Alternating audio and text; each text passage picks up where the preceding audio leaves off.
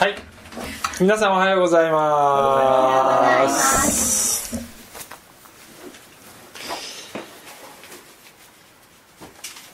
えしばらく前の NHK の「クローズアップ現代」という番組に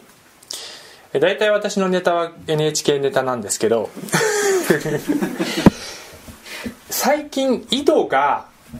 注目され始めているっていうそういう話がありました。あの津波と地震が起こった時に、えーまあ、多くの場所で液状化現象が起きた。けれども、えー井戸があった場所は井戸っていうのはすごく深くまで掘っているのでその液状化した部分よりも深くまで掘っているので、えーそのために井戸はあちゃんと機能していてそこから人々のその命の水をちゃんと取ることができた。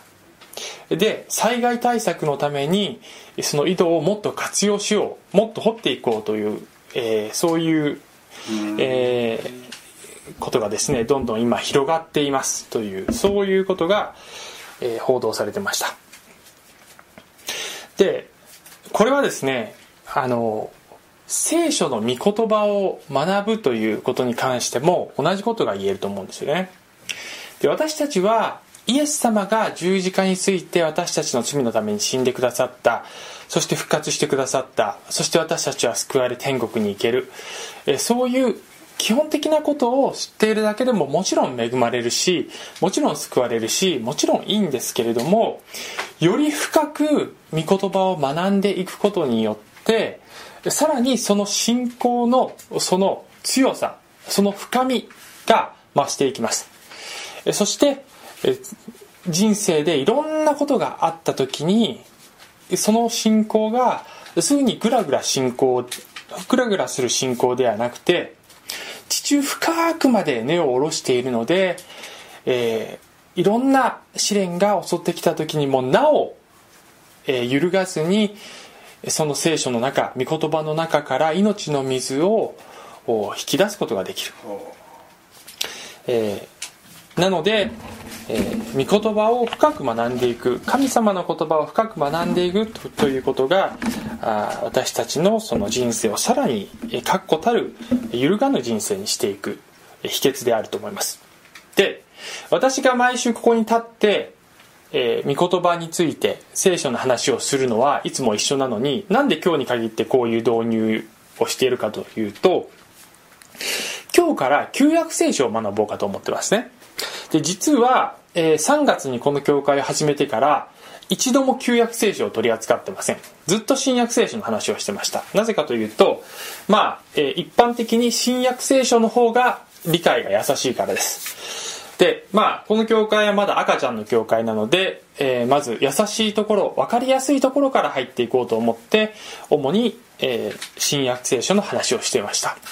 しかし新約聖書と旧約聖書は一体なんです。新約聖書はイエス・キリストが生まれてから書かれたもので旧約聖書はそれ以前に書かれたものですが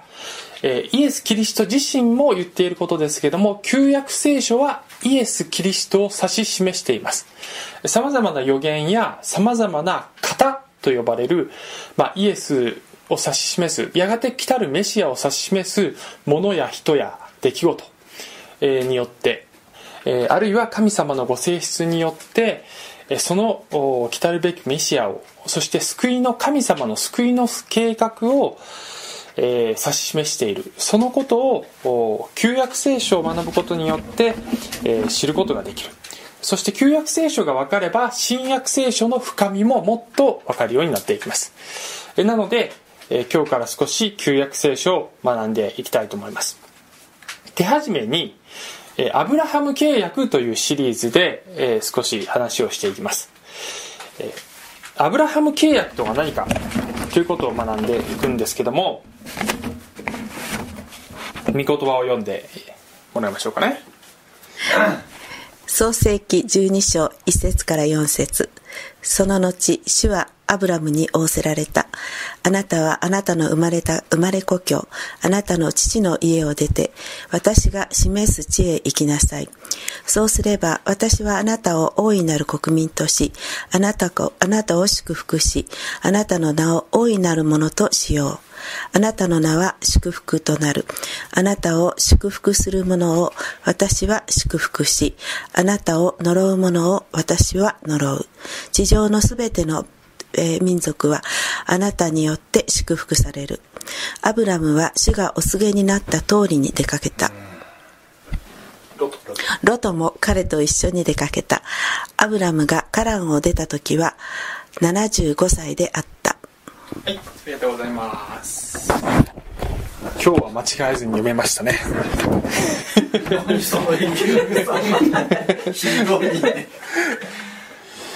えー、今日の話のポイントは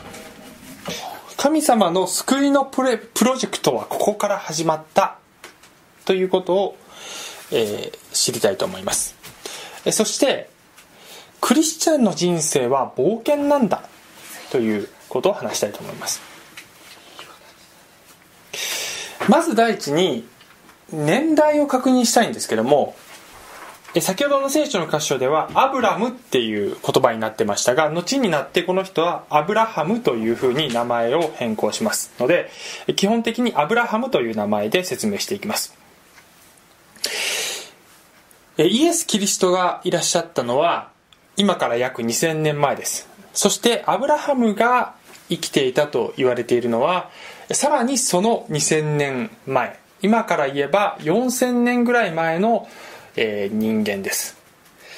そしてどこにいたのかというとちょっと地理的な感覚もぜひ掴んでほしいんですけど、えー、これが、えー、一応このせあの、まあ、見たことないかもしれないですけど世界地図なんですよね。これが。はい。はいともい。くん日本はどこにありますか？日本？うんここ。マジですか？ちっちゃいね日本は。こう見れば大きいけどね。ねよく分かんなかった今の。そう。でえー聖書の舞台となっているのは丸がついている部分です、まあ、一般的に、えー、メソポタミア地方あるいはパレスチナ地方えーまあ、エジプトも、えー、舞台になってますね。でこの丸がついてる部分を拡大するとこうなってます。わかりますかね、えー、分かりにくいねちょっとね。あのねよいしょ。ここアフリカ大陸。ここが紅海。ここにアラビア半島があります。ここに。分かった。分かった？分かったよ。ここに地中海。ここにヨーロッパ。うんうん。日本は？日本はねこの辺かな？日本は忘れてください。一旦。一旦忘れてください。分かっていただけましたか？でアブラハムというそうです。そしてここにエルサレムがあるんです。そしてこのエルサレムを含むこの一帯の地方のことをカナンカナン地方聖書の中でカナンの土地と呼ばれている部分がこの部分にあるんです。はい。そしてえー、ごめん今ここがこう？そうだね。ここが航海だね。うん、うん、でここは？何は？何ですか？中海。違うだろ。地中海。ここだって言ったでしょ。なんだっけ？ペルシャ湾？ペルシャ湾って言うんだっけ？これまあいいや。あんまりちょっと無知をさらけ出したくない。とにかくねここはですね今のイラクがあるところです。そしてアブラハムはもともとその今のイラクがあるところ、えー、聖書の中ではウルという、えー、町に住んでました。でウルという町はえー、月神礼拝つまり、えー、月を神様とする、まあ、聖書的に言うと偶像礼拝の町でした。そして大都市で非常に栄えてました。裕福な町でした。で、えー、ウルにいた時にアブラハムは最初に神様の声を聞きます。で先ほどのですねえー、ちょっと待って。ちょっと戻りましょうか、先ほどの聖書箇所では「カランを得た」って書いてあるのでちょっとここの部分だけを見るとカランという場所で神様が語りかけたように見えるんですが、えー他の聖書の箇所をよく見ると一番最初に、えーアブラハムが語りかけを受けたのはウルだったっていうことが実はわかるんです。ウルから旅立ってカランという土地に行きそしてカランからカナンの土地にアブラハムは、えー移動していくんです。なぜそういうことをしたかというと、えー世界中にたくさんの人がいてしかしそのたくさんの人の中で神様はピンポイントでアブラハムという人物を地上の中から選び出しました。そしてそのアブラハムに啓示を与えます、えーあなたの生まれ故郷、まあ、それがウルであると思われますがあなたの父の家を出て私が示す地へ行きなさい。そうすれば私はあなたを大いなる国民としあなたを祝福しあなたの名を大いなるものとしよう。あなたの名は祝福となる。つまりあだ名が祝福さんっていうそういうふうに呼ばれるようになる。あなたを祝福する者は私を祝福あなたを祝福する者はを私は祝福しあなたを呪う者を私は呪う。地上の全ての民族はあなたによって祝福されるというふうに言われました。そしてアブラムこの時はまだアブラムです。がは主がお告げになった通りに、えーその住み慣れた土地を出かけていくんです。ロトというのはアブラハムの甥いです。甥いも一緒に、えー出かけた。そして最初はウルにいたんですがその後カランに行きカランで約15年過ごします。そしてカランからさらに旅立って、えーカナンの土地に向かっていくんです。その時75歳であったという話です。神様は、えーこのアブラハムが全世界の救いやがて全世界に救いをもたらすその始まりとなる人物となるんだよというふうに言われているんです、えーあなたによって地上の全ての民族はあなたによって祝福されるというのはアブラハムの子孫を通してそしてそのアブラハムの子孫であるユダヤ民族から、えー全世界を救う救い主が生まれますよということを指してこういうふうに言ってるんです。神様がアブラハムに語りかけたのはここだけではないので他の箇所も全部総合してあの私は今喋っているんですけどもそれはすなわち、えー少し家系家系図家系図？系図？を見見たいと思いますが、えーこの後アブラハムからイサクという子が誕生しイサクからヤコブという子が誕生しそしてヤコブから、えーイスラエルの十二部族というのが誕生しここでイスラエルはものすごく大きな民族になります、えーいわばユダヤ人と言われる人たちです。えそしてこのイスラエル民族から、えーやがて来たるべきメシア世界を救う世界中の人々の罪を救う罪から救うイエス・キリストという人物が出てくるわけです。そしてこのイエス・キリストが全ての人のあらゆる民族の救いとなる。それが先ほど出てきた地上の全ての民族はあなたによって祝福されるという言葉の中に含まれている意味なんです。で、えーこれはですね、えー何もここで初めて始まったというか初めて神様が突然ここで思い立ったことではなくてもちろんアブラハム以前の、え時代から聖書のもっと前のところからやがて来たるべきメシアに関する予言というのは存在します。創世紀のもっと早い段階から、えーそのメシアのその予言がある。つまり神様の計画の中に入っています。しかし神様がこのアブラハムに語りかけたここが、まあ、いわばそのプロジェクトが具体的に走り出した。具体的に音を出してその歯車が回り出したその瞬間だと言っても過言ではないと思います。えそして神がこのアブラハムに与えたこの契約、あなたを祝福しそしてあなたを通して全世界が祝福される。そしてやがてあなたの子孫の民族から救い主が生まれる。といったこの契約のことを一般的にアブラハム契約。神がアブラハムと結んだ契約であるというふうに言うんです。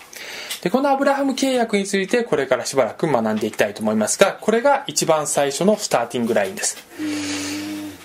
えーで私たちは、まあ、新約聖書だけを読んでいるとあたかも2000年前にイエス・キリストという宗教家がパッと出てきてそして自分の考えをいろいろ述べて人々を引きつけてそして新しい宗教を始めたというふうに、えー考えていらっしゃる方が、まあ、世の中にはたくさんいらっしゃるかと思いますけれどもそうじゃないっていうことなんですよね、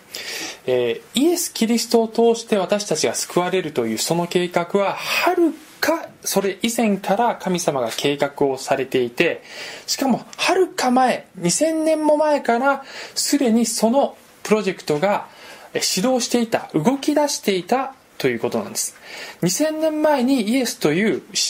その、えー教祖が現れたし現れて始めた信仰宗教じゃないっていうことなんですよ、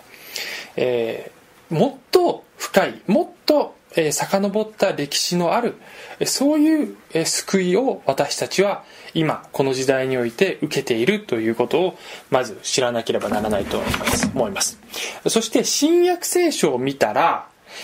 新約聖書はマタイの福音書というところから始まっているんですけれどもこのマタイという人はユダヤ人に向けてイエス・キリストの原稿録を書いているんですがその第一章の第一節がどうやって始まるかっていうと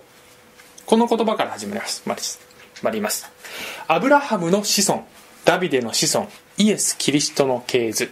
という言葉から始まってダラダラダラダラっと分かりにくい系図がひたすら続くんです。大体最初に聖書を初めて読んだ人はこの系図でつまずいてなんてつまんない本だろうって思うと思いますね。しかしユダヤ人から見ればこれはすごく重要な情報なんです。なぜかというとユダヤ人にとってイエスがその予言されていたメシアかどうかということのまず第一の条件はそれはアブラハムの子孫でなければならないしまた後になって出てくるダビデという王の王様の子孫でなければならないというのが旧約聖書を通して示されている予言だからです。だからイエス・キリストがこのアブラハムの子孫なんだというところがまず第一にこのマタイが強調して始めなければならなかった部分だったわけです。それほどにこのイエス・キリストとアブラハムのつながりっていうのはすごく重要なつながりがある。私たちがイエスを信じるならばどこからそれが始まっているかということを、知る必要がある。知ることによってもっと深くえー聖書を理解していくことができると思います。救いのプロジェクトはここから始まった。私たちが受けた救いはこの4000年前に始動している。先ほども言いましたがその計画はもっと先前からありましたが具体的にはここから始まったんだ。ということをまずは知ってほしい、えーそれが一つ目の今日のポイントです。さてじゃあそれを知って何なのか、えー今日の箇所を読んで何なのかという、えーことですけれども私たちは聖書を読むときにじゃあ具体的に私たちの生活ってどういうふうに変わるんだろう？私たちはどういうふうに具体的に変えられていくんだろう？ということを知らなければならない。それを適用と言います。つまり聖書を読んで知識だけを自分のものとするんではなくてその知識が私たちの生き方を変えていく私たちの考え方を変えていく私たちの心を変えていく人格を変えていくそういう風になっていかなければ単なる知識で終わってしまうんですね。で今日の箇所を読んでじゃあどういう適用があるのかというところがこの2つ目のポイントなわけです。それはクリスチャンの人生は冒険なんだっていうことを今日私は強調したいと思うんですよね。でそういうふうに言うとちょっと待てよと。クリスチャンの人生は安息じゃないのって言うかもしれませんけれどももちろん安息でもあるんです。本物の安息でもあるんです。しかし安息を得ながらも同時に冒険でもあるんです。これがすごいところです。安息でありながらかつ冒険である。これがクリスチャンの人生なんです。えー、アブラハムはあこれはですね新約聖書のヘブル人への手紙というところに出てきてる、えー、アブラハムに関するコメントなんですけれどもそこにこのアブラハムが最初に神からえー、啓示を受けて旅立ちをした時のことが書いてあるんですね、信仰によってアブラハムは相続財産として受け取るべき地に出ていけとの飯を受けた時これに従いどこに行くのかを知らないで出ていきました。つまり神様がアブラハムに語りかけた時、えー、どこに行って何をしてどうしてこうしてって細かい指示を与えたわけじゃなかった。ただあなたの生まれ故郷を離れなさい。私が示す地に行きなさいっていうふうにさっきのところでは書いてましたね。でその示す地っていうのがどこなのかっていうのは多分最初はよく分からなかったかと思います。それでもとにかく旅立つっていうことはおそらくアブラハムにとってはすごく勇気のいることだったと思いますね、というのは先ほど先ほど言った通りウルという町は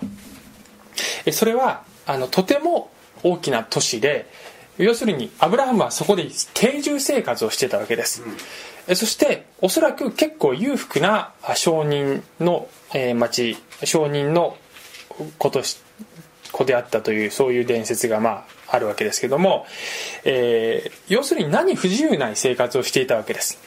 ちなみにウルという町はメソポタミアの地方のいろんな食物が入ってくる場所でウルにウルの住人は美食家集団だと言われていたそうです。そういう、えー、そこにとどまっていれば特にリスクもないし安定もしているし、えー、とても安心していられるそういう場所だった。そこからわざわざ抜けてどういう生活に入ったかというと遊牧生活に入るわけですね、えー、アブラハムは定住生活から遊牧生活に転換しなければいけなかったわけです。でそれはおそらくすごく勇気のいることだったんだけども神様がもしそのリスクを冒してもしあなたが私の示す通りにこの冒険に出るならばあなたはものすごい祝福を受けるようになるよ。ということを言われた時にアブラハムは神を信じそしてその安定した生活を捨てて旅立ちをしたわけです。で私たちはですね、えー、全ての人はおそらく自分自身のウルがあるんですよ。つまり自分自身の自分自身がこの領域にとどまっていればそれは地理的な問題かもしれないし精神的な問題かもしれないし人間関係の問題かもしれないし仕事かもしれないし趣味かもしれない、えー、何かわからないですけども全てにおいて私はこの自分の領域手の届く自分の管理できる範囲にとどまっていればとりあえず安心っていうそういう領域を全ての人が持っていると思います。えとりあえずリスクがない。なるべくえー、安心していたい定住していたい、楽をしていたいというのが、まあ、人間の心理です、えー、冒険を恐れる傾向が、まあ、人によっても違いますが、えー、あるかもしれません。しかし、え、時には神様がそのあなたの安心だと思っているここここまでだったら自分はちゃんと自分で管理できるっていうところから一歩踏み出してごらんっていうふうにあなたに示す時が人生の中では時にあります。その時に、えー、あなたが従うことによってあなたはリスクのある生活に入るかもしれないけれどもその代わりにものすごい大きな祝福があるという、えー、ことが言えるのではないでしょうか。ちょっと話は飛びますけれども私のですね義理の兄つまりみのりんのお姉さんの旦那さんはアウトドアキャンピングが好きなんですよね。でそしてえーあのね2人の男の子の子供がいるんですけど2人の男の子の子普通ね親ってさ子供をアウトドアキャンピングに連れて行きたいって言うでしょ？でその家庭ではね好きなのはお父さんなの。で子供たちは「またキャンプ? 」とかって言って無理やり付き合わされてるような感じで前もこの近くにキャンプに来たんですけども子供たちはなんか「まただよ」とかって言いながらでお父さんはワクワクしながらキャンプやってるわけだよね。面白いなと思ってね。でさ最近のアウトドアキャンピング事情ってすごいんですよね。もうあのいろんな便利なものがあるんですよ。例えば昔はさその火を起こすのにも炭火をこうね並べてでなかなか炭に火がつかなかったりして苦労なんかして今はもうガスボンベみたいなのがあってガスバーナーみたいなのでガーってやったりしてあっという間に火がつくしあとあのテントもすごいしっかりしたものがあってあとキッチンセットとかももう自宅さながらに料理ができるような立派なのがあってでテントも快適だし快適なマットがあるし、まあとにかくねあのすごくね楽しいんだよね快適なの。で個人的に私はそういう快適なアウトドアキャンピングが好きなんですけどだからその彼らが来た時にもそこにちょっと、えーちょっとだけ遊びに行って一緒にそれを楽しんで楽しいなすごいなこの器具いろんな便利なものあってと思って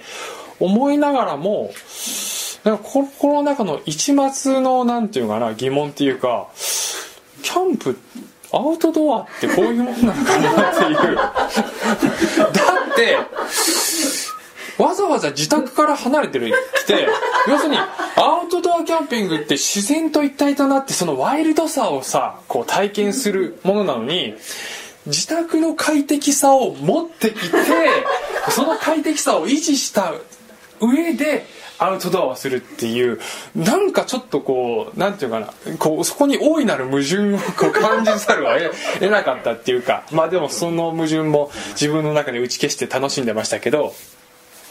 なんかねあのまあそれが最近のね、まあ、別にいいんですよ。全然別にそれが好きなんだから別に全然いいんですけどあの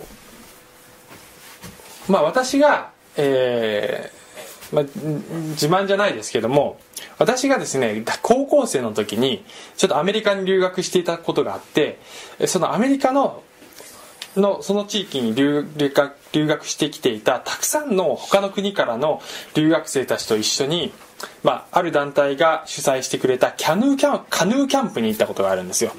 でミネスタっていう場所だったんですけどそこにはた大きな湖がたくさんあってまあえーバウンダリーエリアカヌーじゃバウンダリーウォーターカヌーエリアっていうんですけどねそのおおすごい広大な国立公園になってるんです。で湖があってあのその水湖がたくさんあってそしていろんなとこにこうちっちゃい島があったりしてとにかくその自然が維持されている場所が手つかず手つかずの自然が維持されている場所があるんですよね。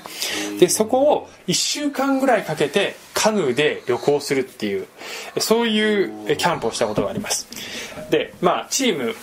がまあ自分のチーム8人ぐらいのチーム1チームが8人ぐらいで、まあ、1週間ぐらいかけてずっとこうカヌーを漕いでいくわけです。で、えー陸地に来るとそのカヌーを背負ってずっと歩いていってまた、えー別のその出口に来るとカヌーを下ろしてまた漕いで夜になったら適当にどっかの島を見つけてえそしてそこで、えーまあテントを張ってキャンプをするわけですね。もちろんキッチンセまあ、あるもちろんある程度のそのなんですか鍋とかねそういうのあるけどすごく便利なキッチンセットとかはないですしテーブルとか別にないだからその辺の岩に座ってご飯も食べますしあとあの自然を維持するためにあの何もそういうキャンプの施設がないつまり水道もないしトイレもないんです。じゃあ水どうするかっていうとその、えー湖の水をまあ、基本的にはルールとしてはね煮沸して飲むっていうことになってますけど実際にはねもうその湖の水をそのまま汲んで飲んでも全然大丈夫なぐらい綺麗な水なんです。だからか日中カヌーで炎天下の間なんか漕いで「汗かいて喉乾いた」っつってジャボって汲んでそのままゴクゴクゴクって飲んだりしてもすっごい美味しい。そう。であのトイレもあのトイレがないからそのちょっと奥の方に入っていて女性もですよ。女性もまあいわばいわばその脳なんとかをするわけですよね。であの私あの葉大きな葉っぱちぎってそれでお尻拭いたりとかして、まあ、とにかくとにかくですね不便。だけど不便だけどそこにはですねすごいスリルと感動がありましたよ。本当に自然と一体となっているというそういう感動。そして何があるかわからないというスリルエキサイティングでした。ものすごく。で私が思うに聖書は私たちクリスチャンの人生というものはこういうイメージなんじゃないか。こういうイメージを神様は提示してるんじゃないかというふうに私は思っています。クリスチャンの人生はスリルと感動に満ちているそういう人生です。それは先ほど出てきたようにこの歴史の中に介入している歴史の中でご計ご計画を進めていこうとしておられる神様のその計画の一部となるという私たちがその一部となって神様に用いていただく。その時に神様の飯神様の示しに従ってある時はリスクを冒してでも自分のその快適な領域から一歩踏み出す時が、えー、あるかもしれない。それをしなくてもいいかもしれませんよ。でもした時にそれに従した時にそれはすごくエキサイティングなことなんです、えー、別に私は今ですね皆さんにあの今すぐジャングルの中に分け入ってそれで伝道しなさいとかあるいは今すぐ家族を捨てて家出をしましょうとか今すぐこの土地を離れて引っ越しをしましょうとかあるいは全財産を今すぐ捨てましょうとかあるいは仕事を辞めて牧師とか宣教師になりましょうとかいうふうに言ってるんですけど嘘です。言ってない言ってないんですけど別に言ってません。もちろんそういうふうに導かれる人はいると思いますが、えー、別にみんながそういうわけではないです。えー、でもうすごく大きなことをしなければならないっていうことを皆さんにチャレンジしてるわけではありません、えー、神様のその冒険を体験するのに私たちの生活の中でもっと小さいレベルでいいんです。もっと小さいレベルで冒険のチャンスはたくさんあるんですよ。とそれはもしかすると、えー人によっていろいろその種類は違うと思いますけれどももしかしたらそれはあなたの生活しているその組織とか会社とか学校とか何でもありますけどクラブでも何でもありますけどもしかしてそこでいつも孤立している人に一言話しかけてみようっていうふうに一歩踏み出してその人に話しかけてみる瞬間かもしれないしあるいは教会の中のことで言えば今までちょっと勇気がで勇気がなくてできなかったそういう奉仕を勇気を出してやってみようっていうそういう瞬間かもしれないしあるいは今まで神様に捧げられなかったものをもう少し捧げてみようという瞬間かもしれないしあるいは今までこの人だけは許せないと思っていた人を許そう。神様の人を許しますと告白する瞬間かもしれない。今まで面倒くさくてあるいは勇気がなくてあるいはリスクがあるから嫌だと思っていたことを一歩踏み出してやってみようという瞬間そこに冒険があるわけですよ。でかいことをいきなりする必要はないんです。でかいことをするように導かれることもあるかもしれません。がしかし毎日の生活の中で私たちは冒険を体験することができます。神様のその声に従えば私たちは冒険を体験することができる。そしてその中で私たちが祝福のもといとなる。祝福の源となる。アブラハムが全世界の祝福の源となったように私たちが神様の声に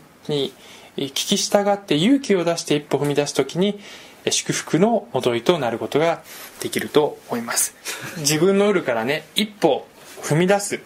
ということをぜひ自分にとってはそれはどうすることなんだろうってぜひ一人一人に考えてほしいと思います。人を裁くのはやめましょう。あの人はこうしてないしでね私はこうしたのにあの人はこうしてないっていうそういう裁くことはやめましょう、えーそれぞれ自分自分自分自身が私にとってのウルは何だろう？そして私にとってそこから踏み出すって何だろうっていうふうに考えてその神様の声に従う時に祝福があると思います。この人知ってますか？最後に紹介したいんです。澤田美希さん。この人のストーリーを知ってるでしょうか？知っている。うん。えーこの人はですねエリザベス・サンダース・ホームという孤児院を作った人で2000人の根血児の母と呼ばれている人ですね。まあ有名な人ですのであのこのストーリーを知っている人もいらっしゃるかと思います。1901年生まれ、えー財閥の家系に生まれて何不自由ない暮らしをしてました。しかし、えー家は仏教だったので聖書を読んだり教会に行くことは、えー許されてませんでしたが、まあ、あるきっかけを通して聖書に触れてとても感動しものすごく興味を持って聖書を読みたい教会に行きたいという気持ちをすごく強く持つようになりました。しかしなかなか許してもらえなかったんですがえ転機が訪れます。外交官であった澤田連三さんという人と結婚します。この人はクリスチャンだったんですね。そしてその頃から教会に自由に通えるようになりました。そして外交官だったので世界中のいろんな認知に一緒についていくようになります。特に、えー彼らがロンドンに滞在していた時にそこで孤児院でボランティアをするんです。そしてその時に本当に感動していつか日本にもこんな孤児院を建てたいというそういう夢そういうビジョンが与えられます。えーしかしその時点では単なる夢だったのかもしれません。さて日本に帰ってきた時に、えー日本はやがて、えー第二次世界大戦が終わり敗戦を迎えます。えーそしてその時に捨てられる根血児の数が急増するということが起こります。それは占領軍の兵士と日本人の間にできた子供で、まあ、ある時は、えー無理やり作り出された子供だったりとか、えー不本意な子供だったり、まあ、恋愛だったこともあるか恋愛だったこともあるかもしれませんが何にせよ、えー根血児がたくさん生まれます。そして面倒見きれなくて川やトイレに捨てられる根血児がたくさん出てくるという問題が起きます。ある日澤田美希さんが電車に乗ってました。すると、えー電車がガタッと揺れて網棚から何かが風呂敷に巻かれた風呂敷に巻かれた何かが自分の膝の元に落ちてきます。で、えーそれを開けてみる開いてみると黒人の英児の死体でした。えーそしてそれを見たその、えー憲兵かなんかとあと周りの人はまたここにも、えーその根血児を捨てる捨てようとしている人が女がいる。というふうに責め立てて勘違いされるんですよね。つまりその子の母親だと勘違いされるわけです。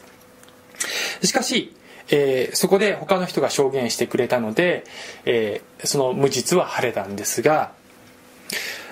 この出来事が彼女の心の中にこれは偶然じゃないという思いを与えます。そして心の中に声が響いてくるんです。もしお前がたとえ一時でもこの子供の母と勘違いされたのならばなぜ日本中のこうした子供たちのその母となってやれないのかという声が心の中に響き続けるんです。そして彼女は自分の人生後の余生をこの大事業のために捧げる決心をします。そして孤児院を建てるんです。全妻財産をはたきそして借金をしてまでその孤児院を建てます。えーその孤児院を建ててもえーそれは非常に大変な人生でした。えー周りからたくさんの圧力や偏見や差別つまりえ自分たちの家族を殺した占領軍アメリカ人の子供たちを育てているというふうに思われてそして、え非常に偏見と差別を受けます。しかしそんな中でも彼女は子供たちを育てていくんです。そして神様の恵みであるエリザベス・サンダーというですね人がまあ日本に住んでいた人が亡くなるんですがその人がえ遺産を全てその孤児院に、えー送るんですね。えそれでその個人が、えーまあ、存続していくわけです。そしてたくさんの苦労本当にたくさんの偏見そういったものを、えー通りながら大変な大変な人生だったと思いますけれども2000人の根血児を育てていくというそういう人生を送り、えー78歳かなで、まあ、養されるわけですね。本当えーでいろんなですね国際的な賞を受けたりしてます、えー素晴らしいあの人だなと思いますね。もし彼女がこの心に響いてくる声に聞き従わなかったのなら彼女は普通に平穏に暮らしていたかもしれない。外交官の妻。でまあ財閥まあね戦争でたくさん没収されたと思いますけども財閥解体で。でもまあ人並み以上の生活ができたかもしれない。何の面倒くさいことも大変なこともなかったかもしれない。しかしそこから一歩出なさいという神様の幻神様から与えられた志に突き動かされてそれに従った時にそれは大変な人生だったかもしれないけれどもものすごく大きな祝福の人生そして祝福を流す人に祝福を流していく人生を彼女は送ることになったわけです。神は御心のままにあなた方のうちに働いて志を立てさせことを行わせてくださるのです。というふうに書いてます。神が私たちのうちにこうしたいという思いを与えてくださいます。そしてそれに従って歩む時にそれが実現していく、えーそれを信じて歩もうじゃないですか。最後に、えーインターネットで見ている、えーもし、えーイエス様をまだ信じてない人がいたとしたらもしかしたらあなたのウルはそれは、えあなたがウルから出た出るということはもしかしたらあなたがイエス様を信じる瞬間かもしれません、えー今まで持ってきた価値観や生き方や信じてきたものではなくて新しいものを新しい世界に足を踏み入れるその一歩があなたにとってのウルから出る瞬間かもしれません。それはとても勇気のいることです。クリスチャンになったら価値観も変わります。信じるものが変わります。ライフライフスタイルもある程度変わってくるかもしれませんそれは勇気のいることですがあなたがこのメッセージをなんだこの話はと思いながらもなぜかここまで見てしまったという事実は それは何を意味しているかというと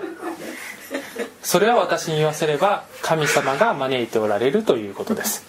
えーぜひ、えー何を信じるかはあなたの自由。